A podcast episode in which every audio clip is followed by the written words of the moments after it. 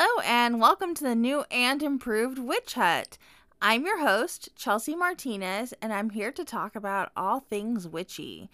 Today, I want to try something new that I'm pretty excited about.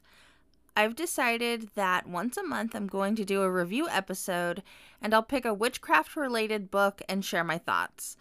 I'm only going to review things that I genuinely like and would recommend, so if you hear about it from me, it's because I found the book valuable. I kind of waffled on that a little because I do think criticism can be helpful, and it's just as useful to be steered away from books that aren't worth your time. But ultimately, I don't want to give a negative review to something that's just not meant for me. I've also decided that when I do these monthly reviews, I'm going to kick things off by talking about the not witchy books, shows, or podcasts that I enjoyed the previous month. I wasn't sure if this was the direction I wanted to go, but the more that I thought about how witches are often seen as constantly engaged in the mystical, the more that I felt like I wanted to be more transparent. I can be a spiritually passionate person and also maintain interests outside of that. While I don't think that every content creator needs to actively demonstrate that they're a well rounded individual, the thing about witchcraft is that a lot of people struggle with imposter syndrome and feeling like everyone else is a better witch than they are. I think that it's important that enthusiasm for spirituality does not overwhelm your ability to enjoy your human experience. So, to that end, I'm going to make it a point to demonstrate that I am also having a human experience as well as a spiritual one. This month, I read Station 11 by Emily St. John Mandel, and I have been obsessed with it ever since. It's about life after society has collapsed due to a pandemic, so it's not going to be for everyone, but something about it was kind of comforting in a way. I found that my taste in fiction has changed a lot, and that a lot of books that I would have really liked at one point now feel kind of unrelatable in this post pan world, and Station 11 was a good answer for that dilemma. It's a different type of dystopian novel, and the focus is much more on how art outlasts the end of the world. I finished the book and immediately watched the miniseries on HBO Max, and I would also recommend that. It's different enough from the book that I feel comfortable saying you could take them in back to back and not feel bored, but similar enough that the show satisfied my need for more after I finished the book. Apparently, it was catastrophe month for me because I'm going to recommend an audio drama called Aftershock. The premise is that a major earthquake hits the West Coast, and as a lifelong Californian, that is a pretty scary prospect.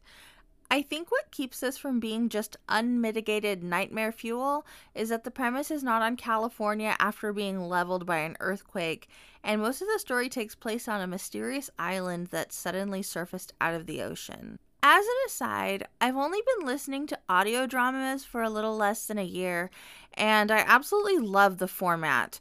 A lot of my problem with watching things like with my eyes is that I have to have my hands busy. So if something requires my eyes to never wander from the screen, I miss a lot of the movie. But you don't have to look with your eyes if it's an audio drama, and the really good ones have great acting and very well designed sound effects, so they're still very immersive. And last but not least, I've also started rewatching My Crazy Ex Girlfriend, which is absolutely hilarious. It's about a woman who moves to West Covina, California to stalk her ex, and it's a very funny musical series. Before we get into our book review, we obviously have to talk about the moon. There is a full moon in Leo coming up on the 16th of this month. I had picked up DJ Conway's book Moon Magick last year, and I know I read from it on a previous episode, which I really enjoyed and would like to continue do, to do as we follow the moon throughout the year. All of this comes from Moon Magick, and I haven't done any other research or fact checking, so this isn't like a strict mythology lesson. It's just for fun, and hopefully, it might give you some inspiration if you want to celebrate the moon but you aren't sure how. February's full moon is called the ice moon, and it can also be known as the storm moon, the hunger moon, the wild moon, the quickening moon, or the big winter moon. In many cultures, February is a time for purification and cleansing, not just of one's own body and environment, but also any property boundary lines. The idea is not to launch quickly into new activity, but to prepare to do so. The actions you're taking during this process might seem invisible because they happen beneath the surface and won't yield visible results until later. This also makes February a good time for initiations and also to rededicate yourself to any deities you worship. During February, you can prepare for rebirth. This can be seen with Imbolc and also with the Greek festival of the returning daughter and the Roman Lupercalia. Now is a good time to accept responsibility for past mistakes, forgive yourself, and make plans for the future. If you want to make some plans specifically for the ice moon, it would be ideal to focus on healing and preparing to move on to whatever comes next. Moon Magick the book also includes recipes and information on different holidays throughout the month, so if that's something you're interested in, I would really recommend checking it out because there's a lot in there that I can't cover today. But what I will leave you with is the myth of Selene and Endymion. The Greek goddess Selene was the sister of Helios the sun and Eos the dawn. She was one of the children of the Titans Hyperion and Theia. Although she began as a separate deity, Selene was later identified with Artemis and particularly the Roman Diana who ruled over the moon. As a moon goddess, Selene was noted for her liaisons with humans or gods, but she did not allow herself to become attached. When she became fascinated with the handsome shepherd Endymion, she began to shirk her nightly duty of guiding the moon through the heavens. This came to the attention of the other gods, who became suspicious of Selene's unusual behavior. They noticed that Selene's chariot was often missing from its heavenly path. Night after night, the goddess sat beside the sleeping youth, gently kissing him and creeping into his dream. Finally, Zeus decided that something had to be done. Selene was neglecting her duty and becoming excessively pale from her nightly rendezvous with the shepherd. Zeus called Endymion to him and gave the young man a choice death in any manner he chose, or eternal sleep during which he would not age. Endymion chose to sleep. It is said that in a Carian cave on Mount Latmos, Endymion still sleeps, and Selene still steals away from her nightly rounds to visit him. While Selene sits with her sleeping shepherd, the moon begins to fade away until it is totally gone. When she returns to her duties, the moon begins to grow again until it reaches full. Even though Endymion sleeps and only sees the moon goddess in his dreams, tradition says she has borne him 50 daughters, which side note is is not okay. the generic name of the bluebell, Endymion, shows its association with Selene's lover. Endymion symbolizes the sleeping part of the human mind, the unidentifiable something that is influenced by the phases of the moon, particularly in dreams. As Endymion created 50 daughters with Selene during his sleep, so we are fertilized with creative ideas during our receptive resting periods, whether this be in dreams, meditation, or daydreaming. Today, I'm reviewing The Dabbler's Guide to Witchcraft by Fire Lyte. I do want to state that between my starting the book and writing this script out, Fire Lyte announced that he is stepping away from that identity and I'm almost positive he's just going by his legal name now, which is Don Martin. That being said, the book was published under Fire Lyte, so that's the name I'll use. Fire Lyte is also a podcaster, and so of course I listened to a couple episodes of his podcast in order to see if I would recommend it or not. But at the same time he announced his name change, he also announced that the direction of his podcast will be changing. At the moment of this recording, he relaunched literally yesterday, so I have not listened just yet, but his old episodes will stay up under the new name Head on Fire, and I can say that I absolutely recommend those episodes.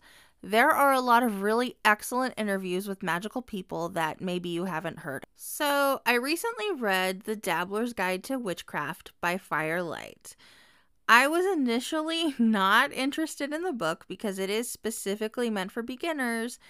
And I found that most of the beginner's books may begin with a unique premise, but will typically be made up mostly of the same information. At this point, I'd rather not buy a book that I'm only going to skim 70% of because it's mostly lists of correspondences and spells which may or may not be useful for me.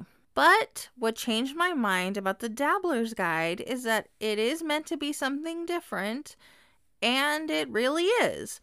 This is the first book on witchcraft that I have read that truly puts practicality first. And while it's written for a beginner, I really think that every witch should read it. The Dabbler's Guide to Witchcraft is a guidebook on how to explore magic in a way that is safe, considerate, and realistic. There are chapters on how pop culture shapes the exciting but ultimately incorrect idea of what a witch really is, and also on how to navigate the magical world while still being respectful of closed practices and avoiding appropriation of things that are not intended to be borrowed by Dabbler. There is also a heavy emphasis on actively seeking to maintain a skeptical mindset and trying to disprove your magical theories with science. I personally consider myself an open minded skeptic, and I really appreciate the idea that we should be trying to test and disprove magic in order to figure out what is truly just explicable science and what is really something beyond that. There is also a lot of health and safety information in the book, which I was so thrilled to see.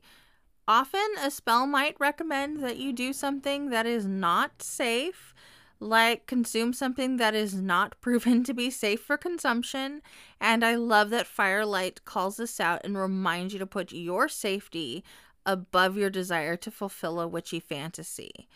I also appreciate the advice given for how to approach financial concerns with regards to your magical practice. There's a lot to love about this book, but I will say it's not entirely immune to the listicle chapters issue. I did get about 60% of the way through the book before finding anything to skim through, and even the sections organized into lists are more well written than what I typically see.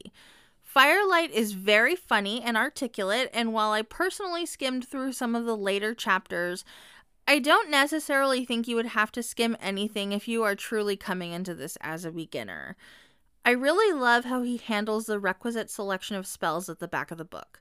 You're given templates for spells which can be customized and used for many different purposes, which I think is brilliant and very practical. Fire Lyte himself is around the same age as I am, and I really enjoyed reading the perspective of someone who remembers what it was like trying to find resources in the 90s and the early 2000s.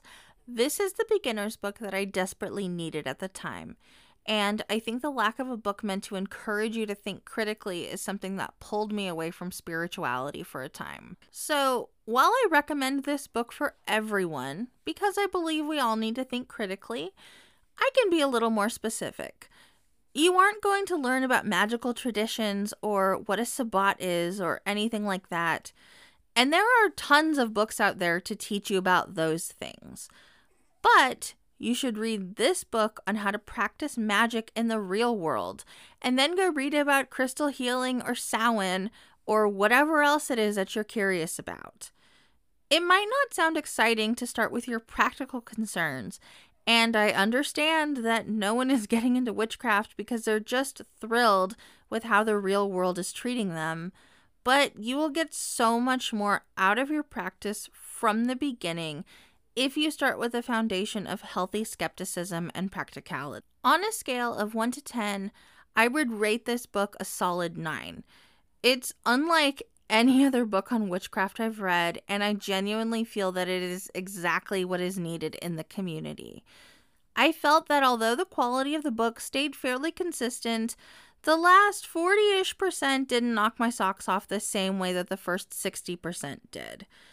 That being said, I do feel like anyone of any experience level should read The Dabbler's Guide to Witchcraft because there are a lot of things here that need to be said and don't often come up. And in the spirit of the Dabbler's Guide, I'm going to share my own tips for Dabbler. The best advice I can give is that when you find something you're interested in adding to your practice, you should learn about things related to it.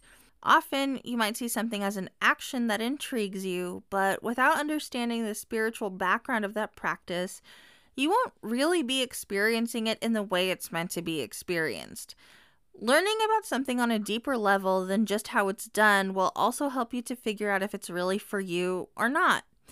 There are a lot of really beautiful practices that happen to be part of spiritualities that aren't open to outsiders, and rather than just trying to copy and paste things from that religion, it's better to move on and find something else that you're able to experience the way you're meant to. And the best way to do that is to really dive deep into the things that interest you. I also recommend investing in knowledge over accoutrement if you are on a budget. Buying one tarot deck and three books is going to get you further along than buying one book and three tarot decks. Similarly, you can spend tons of money on all the supplies you've heard you will need, but unless you know what to do with them, you're not going to develop as quickly as a witch. Thirdly, consume as much information as you want, but do so with a critical eye. Not everyone is going to have done as much learning as maybe they should have before they decided to start trying to teach. And a lot of the time, you can end up in a situation where beginners are teaching other beginners who don't yet realize that just because someone has been a witch for a little bit longer, they might not be the expert they're painting themselves to be. It's also important to listen to your gut. If something is sitting wrong with you when you hear someone talk or you read their work, maybe that means that their work isn't for you. And finally, don't be afraid to revisit things that at one point didn't resonate with you. I used to really dislike the Thoth tarot deck, and eventually I came to really love it. Over time, I grew a deeper understanding of tarot and why the symbolism of the Thoth is so significant, and what used to look like weird modern art with garish colors and creepy figures became something beautiful and expressive with a rich history and a lot of value as a tool. As you grow, your tastes may change, or possibly your idea of what is valuable and special will grow to include things that you didn't like at a first. This week, I'm using the Tarot of Mystical Moments. This is a very pretty, dreamy deck which has kind of an antique theme and kind of a collage art look. It's also a very feminine deck, and many of the traditionally masculine cards have alternative cards made with feminine figures, so you can choose which version you want to use.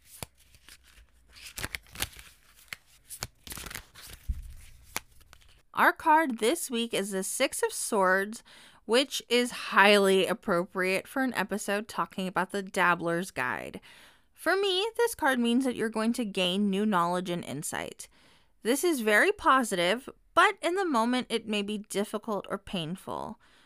Often, a journey to learning requires transformation, which brings us some metaphorical death feelings, because you may have to give up the comfort of ignorance in order to step into awakened wisdom. If you're becoming aware in ways that make you uncomfortable, just remember there's something beyond this moment. Thank you so much for joining me here in the Witch Hut. You can follow the podcast on Instagram at the Witch Hut Pod, and you can also follow me at Pigeon Sauvage. Until next time, stay safe, healthy, and magical.